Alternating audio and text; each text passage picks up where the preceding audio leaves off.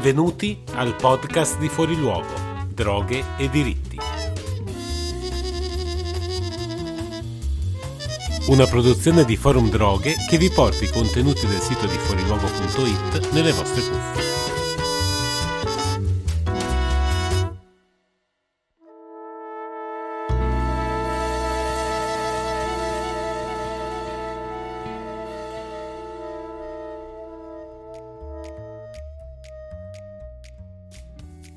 Nel 2022 ci sono stati 310 eventi climatici estremi, con un incremento del 55% rispetto al 2021 mentre 77 km quadrati di territori agricoli e naturali sono stati trasformati in aree artificiali.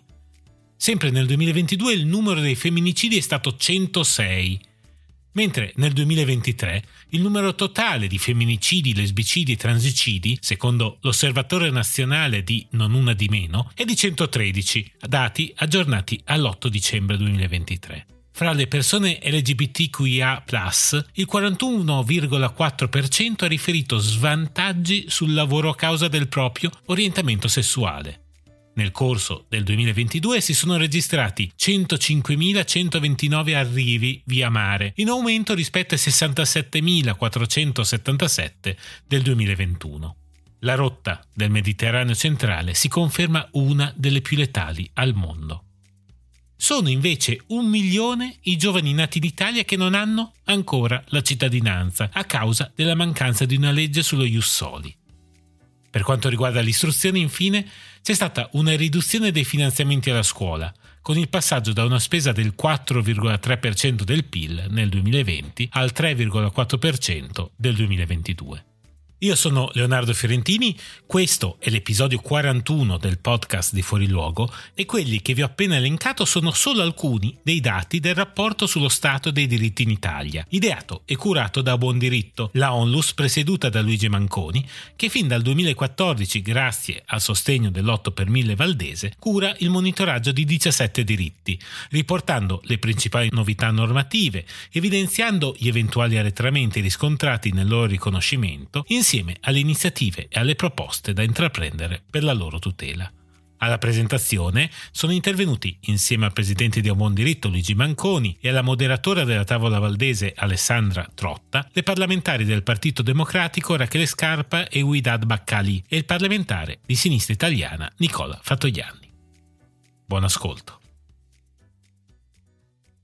aggiornamento annuale del rapporto sullo Stato dei diritti in Italia, che a buon diritto cura da quasi dieci anni, dal 2014. Questa quindi è la nona edizione del rapporto eh, il progetto è um, un progetto che è supportato um, dall'8 per 1000 Valdese, che eh, ringraziamo ogni anno. Il rapporto diritti è appunto una ricerca che eh, vuole in un certo senso fotografare lo stato di 17 diritti nel nostro paese e eh, diciamo lo stato di salute e le conquiste, ma anche gli arretramenti sia normativi sia legislativi che eh, ogni anno il nostro paese fa in materia di diritti. Purtroppo per il 2022 e il 2023 molti dati non sono incoraggianti e ne parleremo qui oggi con le parlamentari Wided Baccali e Rachele Scarpa, col parlamentare Nicola Fratoianni e con Luigi Manconi, presidente di Abuon Diritto Onlus e Alessandra Trotta, moderatore della tavola valdese che ringrazio ancora per la presenza e a cui passo la parola per un saluto. Grazie, sono molto contenta di essere qui, questa volta in presenza, senza rischi di perdere le connessioni e eh, di essere qui anche per testimoniare appunto con la presenza, la partecipazione anche nelle forme digitali che negli anni scorsi sono state le uniche eh, che hanno reso possibile questa partecipazione, il supporto molto convinto che le nostre chiese valdesi e metodiste eh, danno a iniziative come quella di A Buon Diritto ehm, assegnando anche delle quote, appunto, dei contributi che provengono dai fondi dell'8 per 1000 che, devo dire, centinaia di migliaia di contribuenti italiani continuano ogni anno ad affidarci con molta fiducia e che noi cerchiamo di restituire in termini di contributo al bene comune. Il tema dei diritti è un tema centrale per il contributo che si può dare alla costruzione di società più umane, più giuste, più eque, e che quindi sappiano anche farsi carico appunto del bene comune. e della pace, della giustizia. Io devo dire che giungo a questo appuntamento quest'anno con il turbamento che mi ha procurato la lettura di alcune indagini che sono state fatte da autorevoli eh, organizzazioni che indagano appunto sullo stato dei diritti e in generale sugli umori e le convinzioni delle persone nel mondo, non soltanto in Italia, rispetto a questo dato che sembra emergere, per carità, è una tendenza credo purtroppo che è presente da molti anni ma si va consolidando sempre di più, di una crescita abbastanza preoccupante della sfiducia delle persone nella democrazia e la cosa che mi preoccupa molto di più è la sfiducia dei giovani nella democrazia. Sono percentuali non ancora superiori al 50% per fortuna, ma si segnala un trend in crescita. Credo che sia il segnale anche questo del fatto che si subisce molto la suggestione di forme di affidamento a leader forti che possono semplificare in qualche modo e quindi assicurare decisioni rapide per affrontare i problemi che preoccupano le persone e che però evidentemente vengono avvertite come staccate dalla salvaguardia di un sistema che sappia tutelare i diritti di tutti, qual è il sistema di una democrazia non, non formale naturalmente, non di quelle illiberali che oggi vengono pure teorizzate e si ha appunto la percezione, questo lo si avverte vivendo, devo dire, confrontandosi anche con i giovani, eh, la cosa che preoccupa di più è proprio questa, che si abbia quasi la sensazione da parte di molti crescente che i diritti siano una specie di lusso che la gente comune non può permettersi in fondo, che le battaglie per i diritti, a cominciare da quelle civili, siano una specie di ossessione di un'elite intellettuale che vive staccata dalla realtà o devo dire, di chiese che siccome hanno l'ardire di dichiararsi cristiane ci provano almeno a seguire gli insegnamenti di Gesù Cristo, banalmente rispetto al modo in cui si concepiscono le relazioni con le persone e le priorità rispetto a, a, ai bisogni da, da soddisfare. Quindi mh, una specie di mh, diritti come qualcosa di astratto che evidentemente non viene, che, no, che non che non dà da mangiare, o meglio, che in qualche modo che non si mangia e che non garantisce eh, l'esistenza di un piatto eh, sulla tavola. Eh, e credo che siano molto preoccupanti questo tipo di percezioni ed è per questo che dico che contano certamente le analisi, le buone analisi come quelle che vengono portate avanti da, da, buon diritto, ma conta moltissimo anche che si riesca a fare un investimento per un salto di qualità proprio nell'impegno per sovvertire questa idea che i diritti possono essere in qualche modo, insieme a tante altre cose, messi in questo tritacarne di queste estremizzazioni e polarizzazioni che dividono invece che unire, invece che essere pilastri di una convivenza eh, comune dentro la casa comune in cui si persegue in modo adeguato eh, la eh, prosperità, la felicità di tutti e tutte, a cominciare dalle persone più, più fragili. Quindi qualcosa che vorremmo vedere al di sopra delle parti e anche dei partiti c'è una specie di associazione nel nostro paese delle battaglie per i diritti come se appartenessero soltanto ad alcuni partiti e credo che sia parte della stessa, eh, della stessa suggestione che in qualche modo si sta vivendo e che ritengo molto pericolosa. E siamo peraltro a pochi giorni da un anniversario importante, il 75 della Dichiarazione Universale dei Diritti Umani, e lo ricordo perché quella impresa ebbe modo di studiarla particolarmente occupandomi di come rendere possibile raccontare questa cosa a dei bambini, quelle delle nostre scuole domenicali, le scuole bibliche che nelle nostre chiese si fanno con bambini da 6 a 12 anni e quindi mi occupai particolarmente di questa avventura, rimanendo molto colpita da come si trattò di una impresa veramente interculturale che fu possibile perché fu elaborata da un gruppo di da competenze, intelligenze di persone che erano veramente espressioni di mondi culturali, di mondi religiosi, di sistemi politici ed economici molto diversi fra loro. Ecco, questa è l'impresa interculturale dovrebbe sempre essere l'impresa dei diritti che o sono per tutti o non sono per nessuno. E, e, ciascuno rischia, quando anche il diritto di una sola persona viene violato, rischiano tutti, rischiamo noi per primi. L'altra suggestione con la quale vorrei concludere è quella invece molto incoraggiante anche nella tragedia, eh, di cui non si parla più tanto perché siamo sempre superati da altre nuove tragedie e nuove informazioni,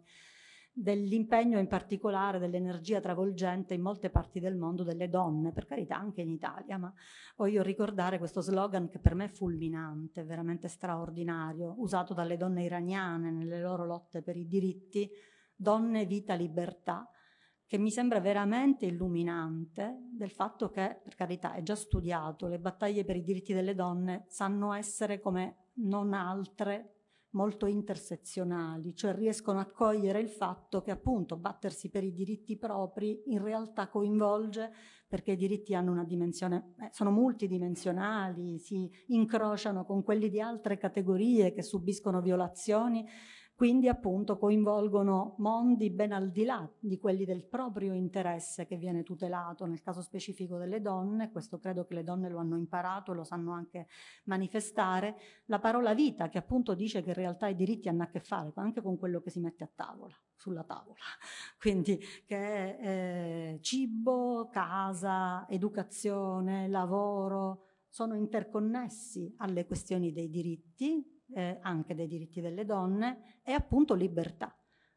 Si, no, non è vero che non si mangia, l'essere umano nella sua multidimensionalità ha bisogno di tutte quelle cose materiali, per così dire, ma ha bisogno e come, ce lo dobbiamo fare ricordare da chi viene anche attraverso i nostri corridoi umanitari, testimonianze straordinarie che ci sanno raccontare come non si sopravvive soltanto di cose materiali, ma quanto siano preziose la libertà di espressione, la libertà religiosa, eh, la possibilità di compiere delle scelte libere nella vita, da un punto di vista affettivo, da un punto di vista professionale, da un punto di vista esistenziale, tutte cose che noi diamo per scontate e sappiamo che quando si danno per scontate, insomma, succedono delle cose anche molto preoccupanti.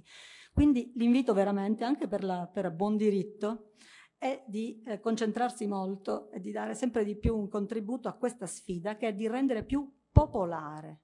il tema dei diritti, di riuscire a portarlo sempre di più fuori dalle aule nelle quali si discute, giustamente, e a fare diventare il discorso dei diritti come un discorso che può essere affrontato con dei bambini, con dei giovani, nelle scuole, nei luoghi di vita, anche sapendo che appunto ci sono da contrastare suggestioni altre, bisogna sapere parlare un linguaggio appassionato abbastanza, oltre che informato abbastanza, perché questa battaglia possa veramente non tramontare mai e continuare ad appassionare sempre di più anche le nuove generazioni. Grazie.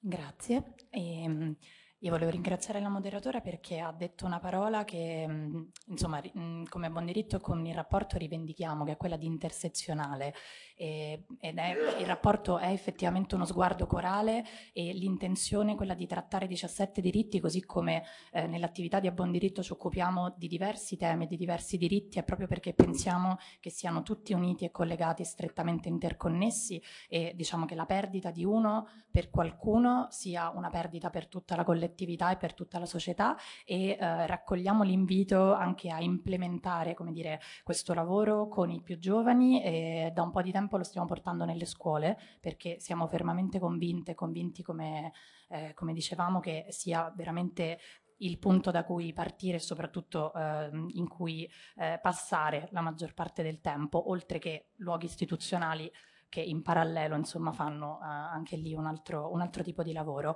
E volevo lasciare la parola a Luigi Manconi, presidente di A Buon Diritto, per uh, un saluto. Buongiorno, due notazioni relative a questo rapporto, il fatto che sia l'espressione di un lavoro che procede nel tempo. L'anno prossimo saremo al decimo rapporto sullo Stato dei diritti in Italia e questo segnala due elementi. Il primo che siamo con ciò in grado di ricostruire un percorso storico molto accidentato, pieno di sconfitte ma anche di qualche successo di qualche vittoria e di qualche progresso. E questa continuità nel tempo io penso che sia preziosa non solo per un motivo fattuale elementare, questo è l'unico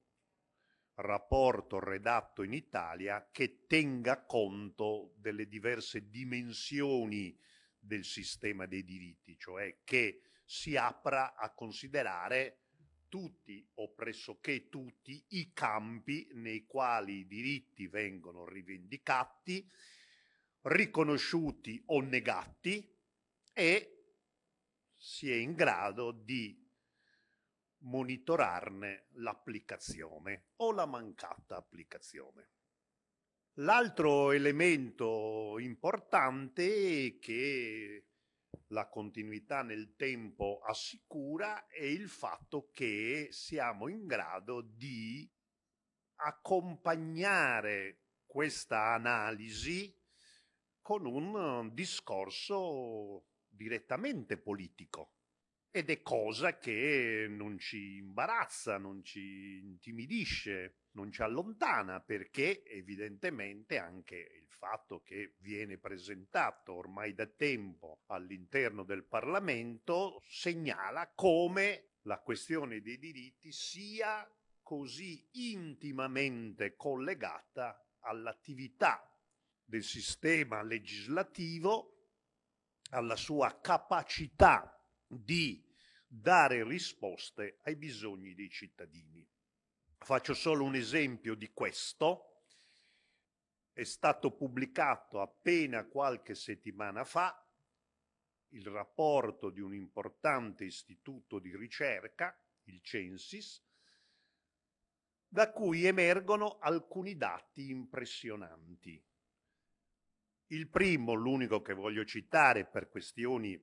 proprio di tempo è che ci sarebbe, secondo sondaggi attendibili nell'opinione pubblica italiana, un atteggiamento favorevole a una legge sul fine vita che raccoglie oltre l'80% dell'opinione dei cittadini, oltre l'80%. Ora, collegate questo dato effettivamente impressionante, ma confermato anche da altre ricerche e da altri sondaggi, col fatto che risale al novembre del 2019 un'importante sentenza della Corte Costituzionale che chiede con forza, con determinazione al Parlamento di legiferare in materia. Quattro anni sono passati in vano e temo che ne possano passare altrettanti, senza che una legge risponda a quella domanda dei cittadini espresso in quell'orientamento di opinione che supera l'80%. Ecco, per questo un rapporto sullo stato dei diritti che segua il percorso cronologico che esamini le varie fasi, le varie tappe e diverse anche eh, scadenze della politica è prezioso, ritengo, perché può funzionare da stimolo, da sollecitazione, da strumento di osservazione e vigilanza su questa fondamentale dimensione dell'agire collettivo e della vita sociale rappresentato dall'affermazione dei diritti. Ma quali diritti? Ecco, la seconda considerazione, come ha appena detto la moderatora, che ringrazio ancora una volta per il sostegno che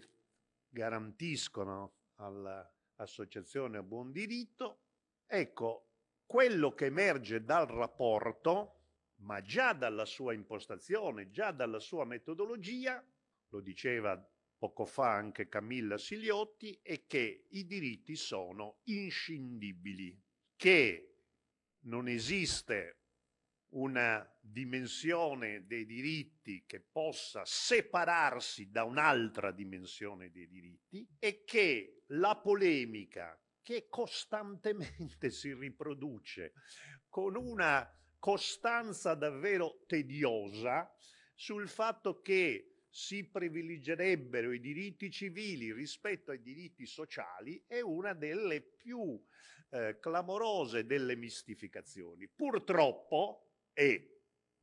ciò che questo rapporto documenta, in Italia registriamo una gravissima arretratezza dei diritti cosiddetti civili e dei diritti cosiddetti sociali. Una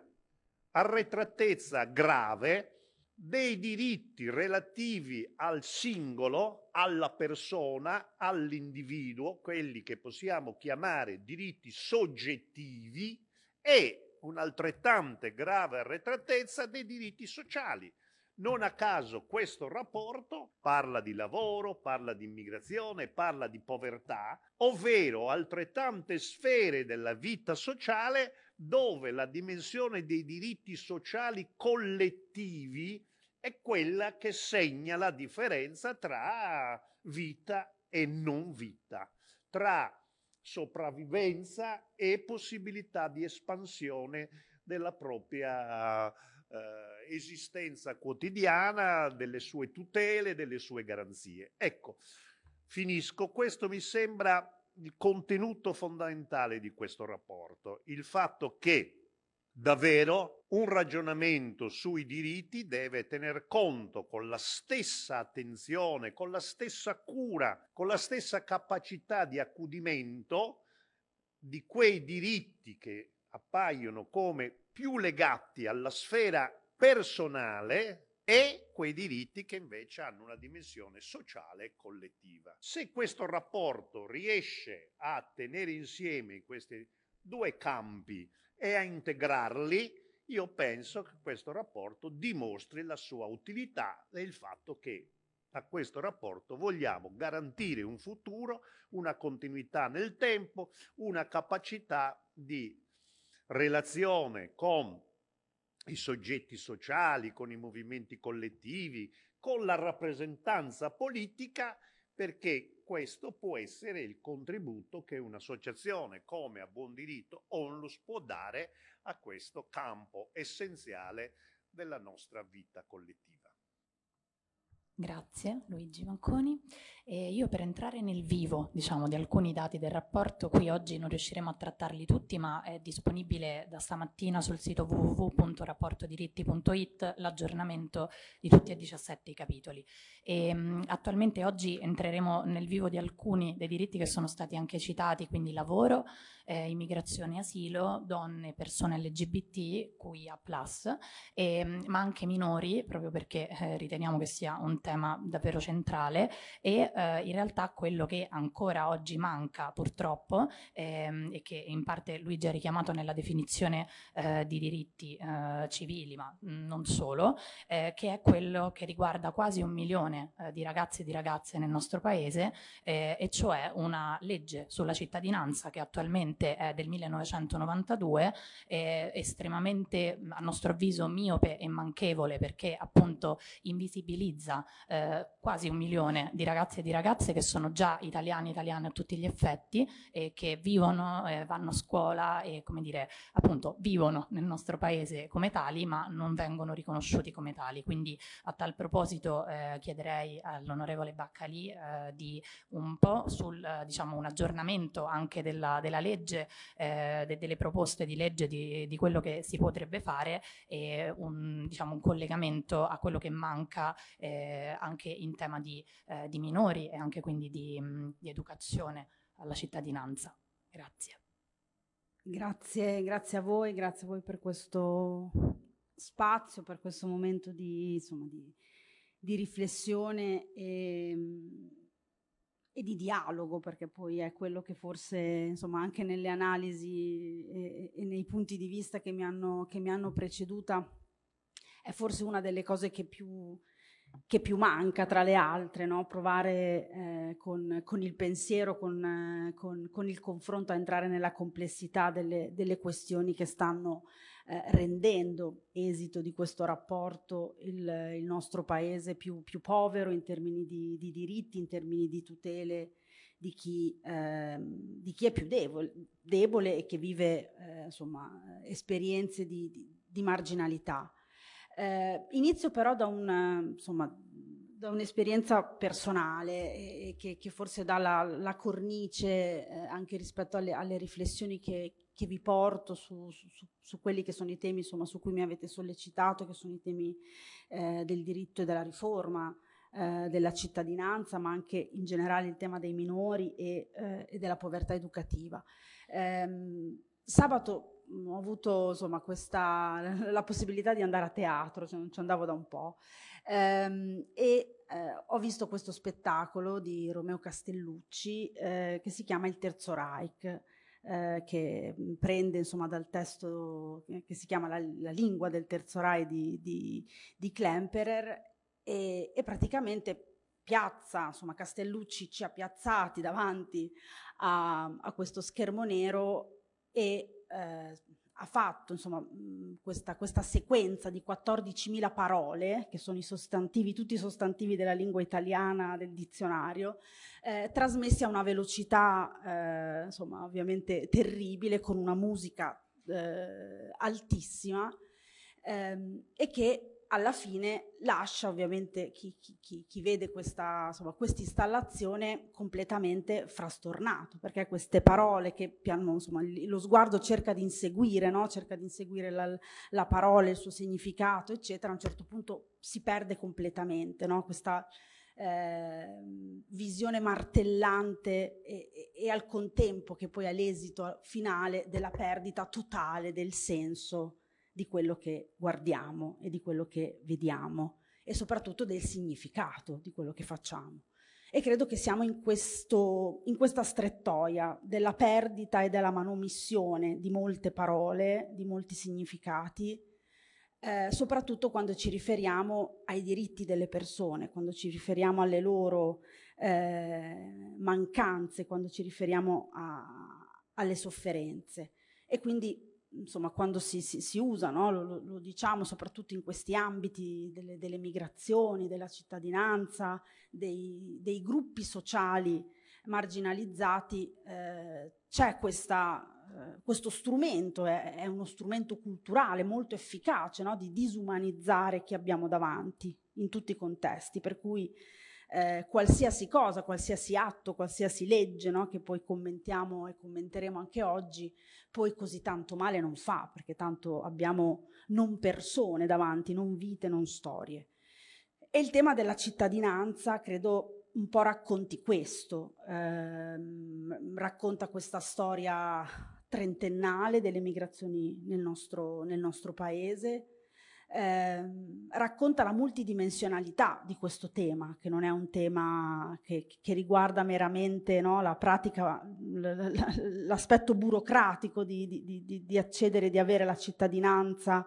eh, dopo, insomma, dopo, che i propri genitori, la propria famiglia ha, ha, ha intrapreso un percorso, un percorso migratorio, un progetto migratorio, ma entra appunto nel, nella vita di queste, di queste ragazze di questi ragazzi, nella sua multidimensionalità e anche intersezionalità, come si diceva prima perché è un tema che riguarda la condizione socio-economica di questi ragazzi e di queste ragazze sul medio-lungo periodo, è un tema che riguarda la precarietà esistenziale di questi ragazzi e di queste ragazze, perché diciamolo sempre, questa legge, la 91 del 92, eh, ancora lega in questo momento dove c'è una forte crisi abitativa, dove c'è una forte crisi eh, sul tema del lavoro, l'acquisizione della cittadinanza al reddito e alla, e, e alla, e alla residenza. No? E quindi se si hanno inciampi come, come, come tutti quanti hanno nella propria vita, soprattutto in questo momento, si rischia di perdere eh, appunto questo, questo, diritto che ancora oggi viene, insomma, in questa legge si, si può identificarne quasi l'aspetto no, di, di, gentile concessione, quindi non è qualcosa che, che nasce ehm, e alla quale puoi avere accesso. C'è una segregazione culturale, sociale, eh, educativa, perché poi appunto se si va no, ad analizzare i dati, perché poi appunto nella perdita di senso delle parole, delle, no, delle, de, de, de, dei lemmi quasi della lingua italiana, poi quando si leggono questi rapporti e si entra dentro alla profondità del, dei numeri e delle evidenze, andiamo a vedere che, che, che, tutto questo impatta nelle scelte scolastiche, che impatta nelle scelte lavorative, che impatta nella, nell'autorappresentazione dei ragazzi e delle ragazze che qui nascono, qui crescono, ma non vengono riconosciuti eh, dallo Stato. E che ancora permangono due temi fondamentali nell'incapacità, soprattutto in questa fase storica, di affrontare il tema della cittadinanza in Italia, perché noi siamo ancora legati eh, drammaticamente al, al, dato biologico della cittadinanza, che è un dato legato, legato al sangue, quindi i due temi sono un tema di razzismo e di sfruttamento economico di chi emigra qui. E quindi c'è il tema del lavoro, ma c'è il tema appunto del, eh, in qualche modo anche del, della violenza sociale che si rischia di subire in quanto afro-italiani, in quanto eh, italo-musulmani, in quanto eh, appartenenti appunto a una concezione di italianità che non, non abbiamo saputo eh, no? eh, rendere contemporanea, rendere plurale e complessa come invece è, è necessario, renderla visibile, prima dicevi categorie invisibilizzate. E lo facciamo appunto in un contesto dove sui temi della migrazione si parla in termini di, in termini di criminalizzazione e credo che il naufragio di, di questi giorni sia l'esito che avevamo detto dentro a quell'aula, che quel decreto, che quelle navi eh, allontanate dai luoghi dei salvataggi avrebbero creato più morti, non avrebbero inciso in nessun altro dato a proposito di numeri, nessun altro dato sarebbe stato eh, toccato o variato nei flussi, negli arrivi, negli sbarchi, nessuno di quei dati, sarebbe va- variato solo un dato, il numero dei morti. E quindi questo è l'esito di quella legge e di quella politica. Um, il tema dei 500.000 irregolari, questo è la base dello sfruttamento del lavoro in termini economici, quindi la migrazione serve per alimentare questi serbatoi di sfruttamento, di marginalizzazione ehm, e di arricchimento di un modello che, no, che non regge più, perché se da, una, da un lato si fanno eh, decreti flussi totalmente insufficienti, dall'altra parte lo sappiamo poi qual è il serbatoio di lavoro, di sfruttamento, di violenza nei quali cascano appunto questi, mh, queste persone. E poi appunto si invisibilizza chi c'è, chi c'è e sono questi ragazzi e queste ragazze che, che, che, sentono nel momento in cui creano e costruiscono la loro identità di italiani ed italiane che lo Stato non, non gli riconosce. Mm, credo si debba ricominciare, e lo dico con, con tutta la fatica che, eh, che sento tutte le volte che mi confronto con gli attivisti del, del tema della cittadinanza, con chi ha costruito quel protagonismo delle nuove generazioni, perché il 92 nasce in un contesto eh, sociale dove diciamo i protagonisti, tra virgolette, erano i nostri genitori, erano i nostri genitori che qui avevano la preoccupazione la priorità di lavorare, di, di corrispondere eh, a, a, quelle, no, anche lì, quelle caratteristiche. All, all'epoca c'era la legge turco-napolitano sui, sui ricongiungimenti familiari, per cui no, si correva ad avere eh, le metrature, i metri quadri dell'appartamento sufficienti per poter fare poi la, la richiesta di ricongiungimento familiare e quindi era quella la loro preoccupazione, la loro priorità. I, di, I, loro diritti di cittadinanza stavano nel lavoro dignitoso, nell'abitare dignitoso, nel cercare di, di costruirsi una vita dentro le comunità nelle quali arrivavano. Il protagonismo dei, dei figli di quella migrazione lì inizia appunto nel, diciamo, vent'anni dopo, inizia nel, negli anni dieci del 2000, dove, iniziano, dove iniziamo a capire che forse abbiamo bisogno di accompagnare le nostre comunità eh, in un in un passo oltre, eh, in un protagonismo civico reale, no? non a caso iniziano le città, mm, la, la raccolta l'Italia sono anch'io, quella che è stata un, un percorso, un percorso eh, appunto di mobilitazione direi quasi popolare, prima si diceva no? rendiamo popolari i diritti, no? perché a un certo punto anche l'opinione pubblica italiana, tuttora favorevole eh, nelle analisi al fatto che eh, in qualche modo inconsapevole, no? perché appunto la, la, risposta spesso è ma veramente non hanno la cittadinanza italiana, qual è, il, qual è il, il, l'ostacolo dopo che si è nati qui, si è, eh, si è cresciuti si è cresciuti qui e quindi abbiamo bisogno di riportarla quel, quel protagonismo all'interno delle città come intergruppo, eh, anche questo è un lavoro insomma, informale, ma insomma, che, che, cerca appunto attraverso la creazione di questo intergruppo parlamentare sulla riforma della cittadinanza di,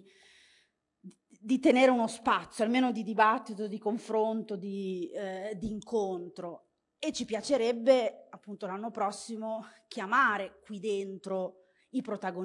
i, i protagonisti di, quel, di quell'attivismo civico, che sono gli amministratori e le amministratrici con background migratorio in Italia e che sono tantissimi e tantissime, che sono consiglieri e consigliere comunali, che si occupano eh, appunto non solo di immigrazione, ma si occupano, non so, del, del, de, dell'urbanistica, dei servizi sociali, dei servizi educativi, fanno parte ovviamente in maniera integra, integrale delle comunità nelle quali vivono.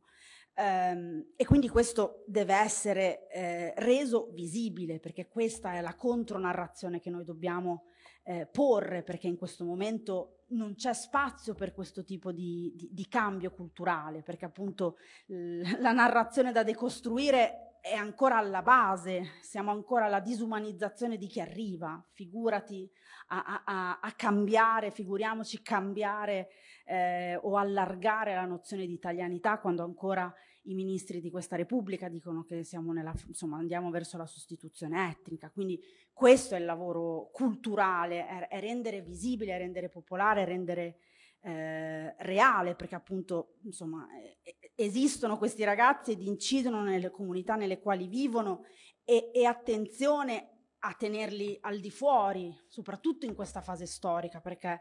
eh, insomma,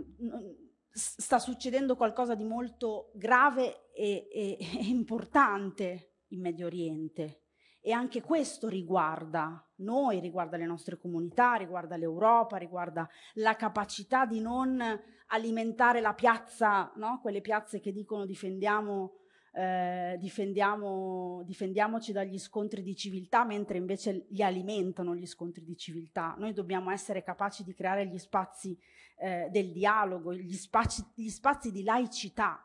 perché sta venendo a mancare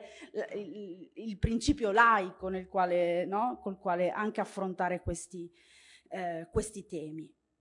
E ovviamente il tema dei, dei, dei, minori, dei bambini, della povertà educativa, credo che insomma DL Caivano e DL Migranti su questo, insomma, ci, anche questo manomettono e azzerano un lavoro e una storia sul tema dei diritti dell'infanzia, eh, perché appunto pensare che la risposta no, a qualcosa di, di, terribile che succede all'interno di una comunità sia eh, un daspo per i quattordicenni, no? già questo ti, ti, ti dice quanto è la dimensione di del fatto di voler estromettere, tenere fuori no? un, un, ragazzino, una ragazzina fuori da, una, fuori da, uno spazio, ti tengo fuori e quindi non, non, non, metto, e non, metto, in moto nessun tipo di politica invece per includerti, per, per, impedirti di abbandonare la scuola, per impedirti di entrare dentro a cicli eh, di violenza, ma ovviamente la, la, risposta anche a questo è la sanzione ai genitori, no? si abbandona la scuola eh, è solo e unicamente colpa di chi, di chi, mh, di chi ha la, la responsabilità della tua, della tua, vita. E quindi anche questo ritroviamo ovviamente il modello culturale del merito eh, e della colpa. E, e, e, quando questo si innesta in come pensi le politiche sull'educazione dell'infanzia, eh, direi altrettanto pericoloso come la perdita totale di senso. Grazie. Grazie e grazie per aver ricordato anche in realtà il naufragio che c'è stato qualche giorno fa. Eh, oggi è il 18 dicembre, la giornata internazionale per i diritti delle persone migranti e ci chiediamo, anche lavorando ogni giorno a contatto con persone che arrivano nel nostro paese e che provano appunto a costruire un percorso di vita qui, eh, quanto effettivamente questi diritti vengano tutelati e la risposta per noi è assolutamente negativa, nel senso che lo vediamo tutti i giorni con gli sportelli legali, lo vediamo nell'accesso alle procedure d'asilo, eh, lo vediamo con una serie di prassi illegittime negli uffici eh, come le questure, quindi gli uffici immigrazione delle questure e eh, ostacoli che per le persone migranti che arrivano eh, vanno come dire, a colpire ogni settore della vita, da quello appunto abitativo a quello lavorativo, eh, a quello alla salute ricadute, ma ban- banalmente diciamo dal primo step che è quello dei documenti che eh, vengono resi sempre più difficili proprio l'accesso a questo tipo di pratiche. E le politiche che vengono messe in atto negli anni, negli ultimi due, ma in realtà purtroppo è qualcosa che va avanti da molto tempo, continuano a eh, insistere su questa situazione e su questo io volevo chiedere un intervento dell'onorevole Fratoianni eh, in tema appunto di, di migrazione e asilo, diciamo sulle strette che ci sono state e su quello invece che bisognerebbe fare, perché diciamo anche come associazioni del, del terzo settore e facenti parte del tavolo asilo e migrazione da anni eh, collaboriamo, da anni proviamo a portare insomma eh, delle alternative, però poi vediamo che a livello politico si fa molta fatica e si va anzi nella direzione opposta. Sì, grazie, grazie molte. Eh, innanzitutto grazie all'Associazione a Buon Diritto per il lavoro che fa, per questo rapporto che, come Luigi ha ricordato, ha innanzitutto il pregio di segnalare una traiettoria storica, segnalare la dinamicità con cui i diritti evolvono o subiscono elementi di arretramento. Eh, il rapporto di quest'anno, come è stato ricordato in apertura, diciamo, non annuncia tempi bellissimi, segnala elementi di regressione diffusa sia sul terreno dell'asilo sia sul terreno del lavoro, eh, i due temi che mi erano stati in qualche modo sollecitati, ma mi concentrerò anche per ragioni di tempo su, sulle questioni dell'asilo, su cui, come anche in altri casi, eh, quello che, che, è accaduto nell'ultimo anno è fatto di due cose insieme, è fatto di scelte concrete, una serie di decreti uno dopo l'altro che hanno sostanzialmente lavorato con qualche elemento di scientificità, questo è il mio parere, a rendere sempre più disfunzionale il nostro sistema d'accoglienza, già di per sé gravemente deficitario, fondato su una logica emergenziale, il contrario di quello di cui avremo bisogno di fronte a quello che invece è un enorme fenomeno strutturale. Ma i decreti hanno uno dopo l'altro eh, lavorato a rendere ancora meno efficace quello che già appunto efficace non era fino in fondo. Eh, e lo hanno fatto, diciamo, sul terreno materiale con scelte concrete. Lo hanno fatto ancora una volta, come sempre accade quando si interviene in modo regressivo sui diritti, eh, sul terreno de- della costruzione o, dell'implementazione di una narrazione delegittimante. No? L'unico riferimento che faccio al tema del lavoro vale sul lavoro quando la scelta di eliminare uno strumento di sostegno universale al reddito come reddito di cittadinanza o di reintrodurre elementi in grado di aumentare l'intensità della precarizzazione nel mercato del lavoro e nella dimensione della vita di chi lavora eh, sono state accompagnate quelle scelte da una campagna forsennata contro i divanisti, contro i giovani che non hanno voglia di lavorare, per costruire da un lato l'idea che il sostegno al reddito fosse in realtà un incentivo all'ozio, dall'altro per eh, costruire sul terreno della produzione di senso l'idea che se tu sei in condizioni di fragilità o di povertà la colpa in fondo è tua. Sui migranti questo lavoro va avanti da molti decenni, è il terreno principale di accumulazione di consenso di quelli che io chiamo gli imprenditori della paura, che sono innanzitutto la destra, ma che troppe volte, diciamo così, abbiamo trovato anche laddove avremmo voluto non trovarli, perché alcune delle scelte che hanno contribuito a costruire questo non sistema o questo sistema del disgoverno di questo fenomeno sono state negli anni, diciamo così, proprie non solo della destra-destra, ma anche di altre, di, di altre esperienze di governo. Per questo eh, l'input che, che, il rapporto consegna alla politica, che io faccio interamente miei per quel che vale, perché li considero input del tutto condivisi e condivisibili, eh, mettono al centro alcune delle criticità più rilevanti. Primo, eh, è l'ora di finirla con gli accordi con paesi che in modo esplicito violano sistematicamente tutti i più fondamentali diritti umani. Vale per la Libia, con cui continuiamo diciamo, ad intrattenere relazioni, quegli accordi vengono rinnovati, è un po' cresciuto quest'anno il fronte delle opposizioni un fatto positivo, anche se non ancora per tutte le missioni libiche, perché non ce n'è una sola, vale per la Tunisia, col dittatore Sayed, dovrebbe valere per tutta l'Europa, in questo caso non solo per l'Italia nei confronti del rapporto con, no, ti, ti, ti, era un gesto, eh, nei rapporti con la Turchia di Erdogan, con cui abbiamo come Europa, diciamo, un rapporto altrettanto compromettente. Eh, do, dovremmo eh, intervenire per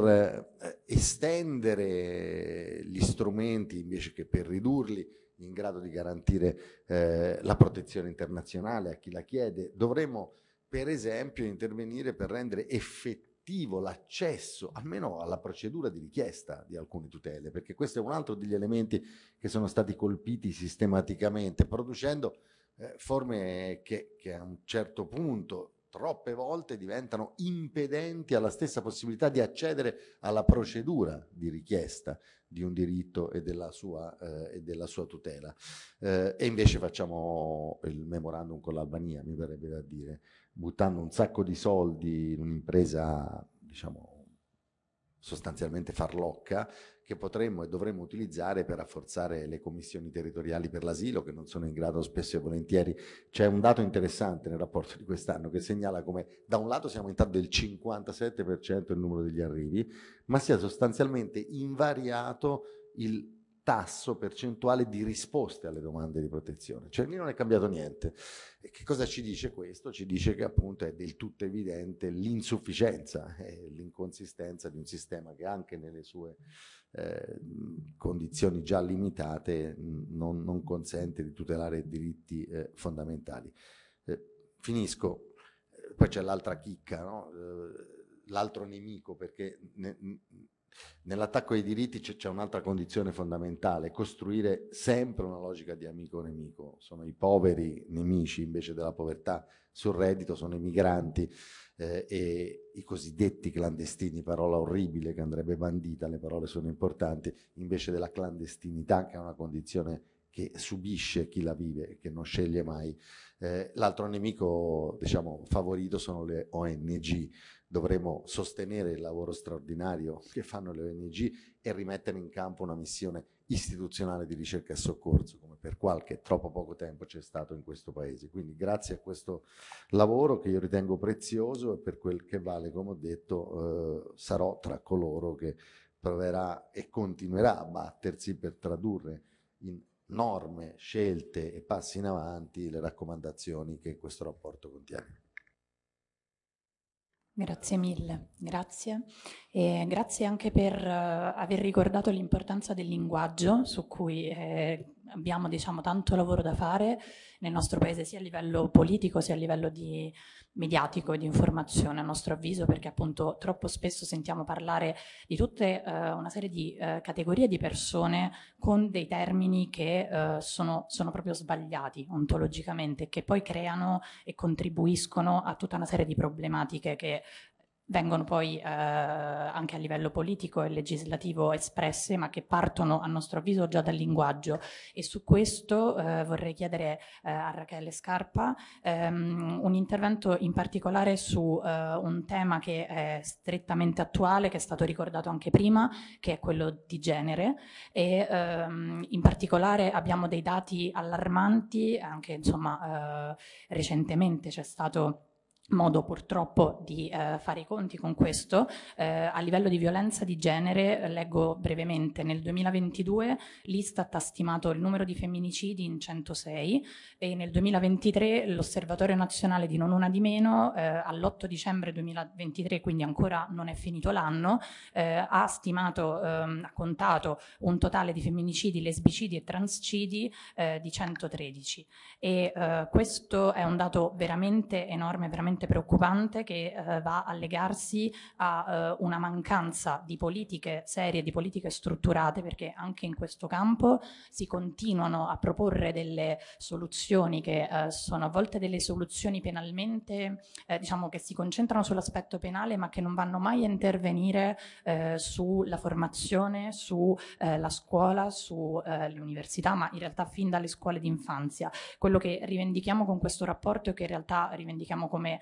a buon diritto nell'attività che facciamo quotidianamente sul tema ehm, delle persone LGBTQIA+, del contrasto alle discriminazioni e eh, del contrasto della prevenzione alla violenza di genere è un, ehm, quello che dovrebbe essere un sistematico avviamento di percorsi strutturati di educazione all'interno delle scuole fin dall'infanzia, una formazione dei docenti e delle docenti che sono eh, diciamo, chiamate a, a, a, a interfacciarsi con, con i ragazzi e con le ragazze. Un altro aspetto che rientra nel linguaggio è quello proprio dell'uso del linguaggio che viene fatto di tutte le categorie e anche lì del riconoscimento. Ed è per questo che eh, nel rapporto di quest'anno chiediamo anche ehm, come dire, l'aggiunta della carriera alias nelle scuole in modo tale che ogni persona già diciamo dalla giovane età possa scegliere come identificarsi e possa sentirsi rispettata in questa scelta. E quando poi invece sentiamo parlare i nostri rappresentanti di governo eh, di questi temi, eh, di, di, questi diritti che eh, vengono appunto violati, eh, c'è veramente da, da, aver paura perché eh, c'è anche qui non solo un'invisibilizzazione ma forse proprio un contrasto ormai chiaro e netto e eh, che crediamo che insomma non, non possa andare avanti in questo modo. Quindi grazie all'onorevole Scarpa. Grazie mille, eh, innanzitutto ad A Buon Diritto per questo rapporto che per noi in Parlamento è molto utile perché dà sostanza a quello che è il nostro lavoro, ci dà anche dei dati concreti a cui aggrapparci nel costruire risposta e proposta politica. Um, sì, i due ambiti cui, su cui mi è stato chiesto di esprimermi oggi sono un po' eh, i diritti civili per eccellenza quindi eh, i diritti eh, relativi alla, alle discriminazioni di genere e a eh, quelli che riguardano la comunità LGBTQIA+, che eh, sono proprio tra quelli che secondo me, secondo la logica a cui accennava prima eh, la moderatora, per cui eh, si cerca di far intendere che una, ci sono una serie di diritti che sono dei diritti di elite, dei diritti di lusso, dei diritti astratti che non hanno nessun aggancio con la realtà, secondo questa logica qui, questi sono i primi che eh, vengono attaccati da chi non ha interesse a difenderli e da chi, secondo me, coscientemente sceglie di non vedere il profondo legame che hanno invece con una dimensione più sociale, più materiale, eh, economica e appunto di profonda intersezione tra tutte le questioni trattate da questo rapporto. Um, mi sembra evidente anche da, dall'analisi proprio su questi due capitoli che quando si parla di diritti eh, delle donne e diritti delle, della comunità LGBT si parla di vita e di morte delle persone innanzitutto, che è eh, già un qualcosa che dovrebbe scuoterci e eh, è molto evidente anche da come viene presentata una, un profondo legame eh, nello stato di, questi, di, queste discriminazioni, di questi diritti con la condizione sociale e materiale che le due categorie vivono ogni giorno. Eh, insomma, penso al dato che c'è rispetto all'occupazione femminile che per quanto lievemente migliorata nel 2022 rimane in Italia una delle più basse d'Europa e aggiungo che anche dove pian piano lì continuiamo a migliorare, finché il nostro paese non si decide a, ad aggredire il tema del, della povertà nel lavoro per le persone che lavorano e della profonda disparità di genere che c'è eh, in tutte quelle misure di welfare che devono servire all'emancipazione femminile, chiaramente non stiamo mettendo le basi per cambiare un modello sociale ed economico eh, e lavorativo che crea eh, quel terreno che poi è anche culturale eh, su cui i femminicidi poi avvengono, su cui la violenza di genere eh, cresce, che è quello per cui il corpo femminile deve essere oggetto di controllo, di possesso e questo spazia dà la possibilità che a una donna di scegliere sul proprio corpo e penso ultimamente a alle 100.000 firme raccolte per proposte di legge dei Provita che vogliono far ascoltare il battito eh, de, del feto alle donne che vogliono interrompere la gravidanza, ma penso anche a, alla, alle sonore eh, bocciature, ai temporeggiamenti che si fanno per quanto riguarda il salario minimo e in generale appunto gli strumenti di contrasto alla povertà in Italia. Queste l'assenza di politiche strutturali su questo fronte nutre un problema che è più ampio e che va anche oltre la dimensione semplice del, dell'emancipazione economica e, e, che appunto richiederebbe sì, probabilmente un ragionamento per quanto riguarda eh, l'educazione, la formazione eh, su, sin dai primi anni dell'infanzia e in realtà poi su, su tutti i livelli. La stessa cosa in realtà mi sento di dire per i diritti LGBT Qui si pone l'attenzione uh, sul uh, fatto che il 41% degli intervistati dichiara di essersi sentito svantaggiato per quanto riguarda l'identità di genere o l'orientamento sessuale sul posto di lavoro e che il 61% sceglie spesso di uh, non fare coming out o comunque di, di, tacere questo aspetto della sua identità quando si trova lavoro. Eh, il rapporto cita uno dei casi che a me ha colpito di più eh, e che secondo me è stato più emblematico in questi ultimi anni, che è quello di Chloe Bianco, che era una, un'insegnante eh, donna trans che nel momento in cui ha scelto di fare coming out alla sua classe è stata aggredita eh, da persone molto più potenti e con molto più influenti di lei, penso all'assessora eh, all'istruzione della regione Veneto, e ha subito un vero e proprio processo di demonizzazione mediatica. Questa discriminazione, eh, questo, questa valanga di odio ha camminato sulle gambe della condizione di precarietà di Chloe Bianco, che era appunto un'insegnante precaria, in una condizione abitativa instabile, non, non degna, e questo insieme di cose la portata al suicidio, non eh, diciamo un semplice hate speech eh, o, um, o, quel tipo di discriminazioni che seppur ben presenti e ben dannose vengono sempre sminuite. Eh, da una certa destra che poi è la stessa che si rifiuta, ad esempio, di eh, votare provvedimenti semplici e basilari come il DDL ZAN, quando figuriamoci poi eh, di costruire una cultura di eh, di anticorpi rispetto alle discriminazioni. Sul fronte appunto legislativo di, di, che cosa possiamo noi fare, in realtà c'è eh, un oceano eh, di questioni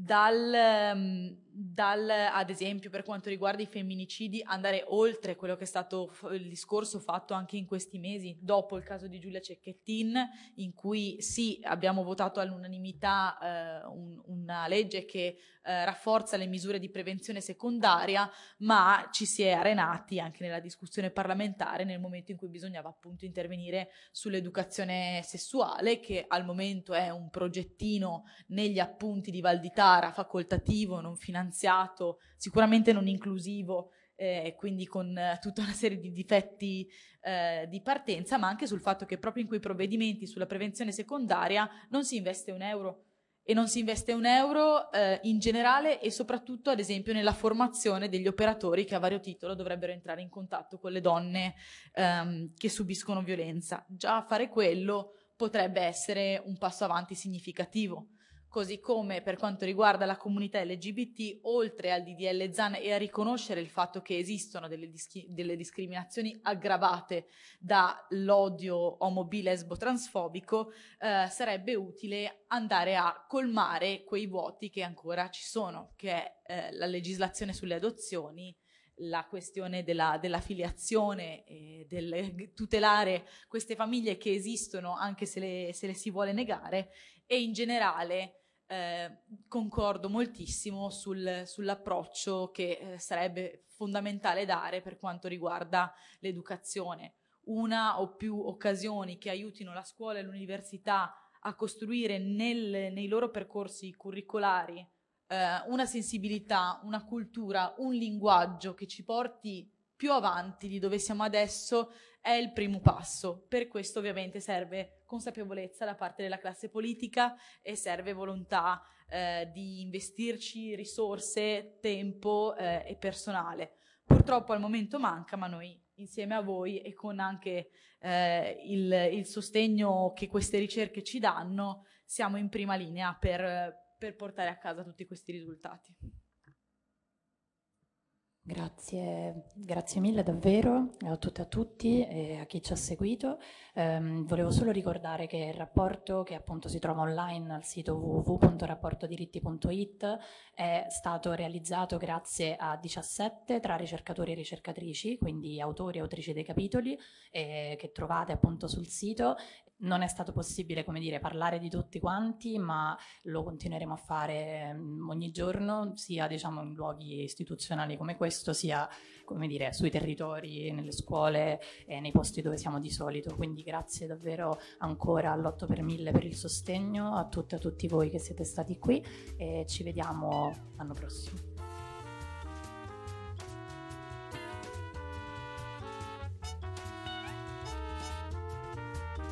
Questo podcast è curato dalla redazione di Fuori Luogo. Maggiori informazioni e tutte le fonti di questa puntata sono a disposizione su fuoriluogo.it.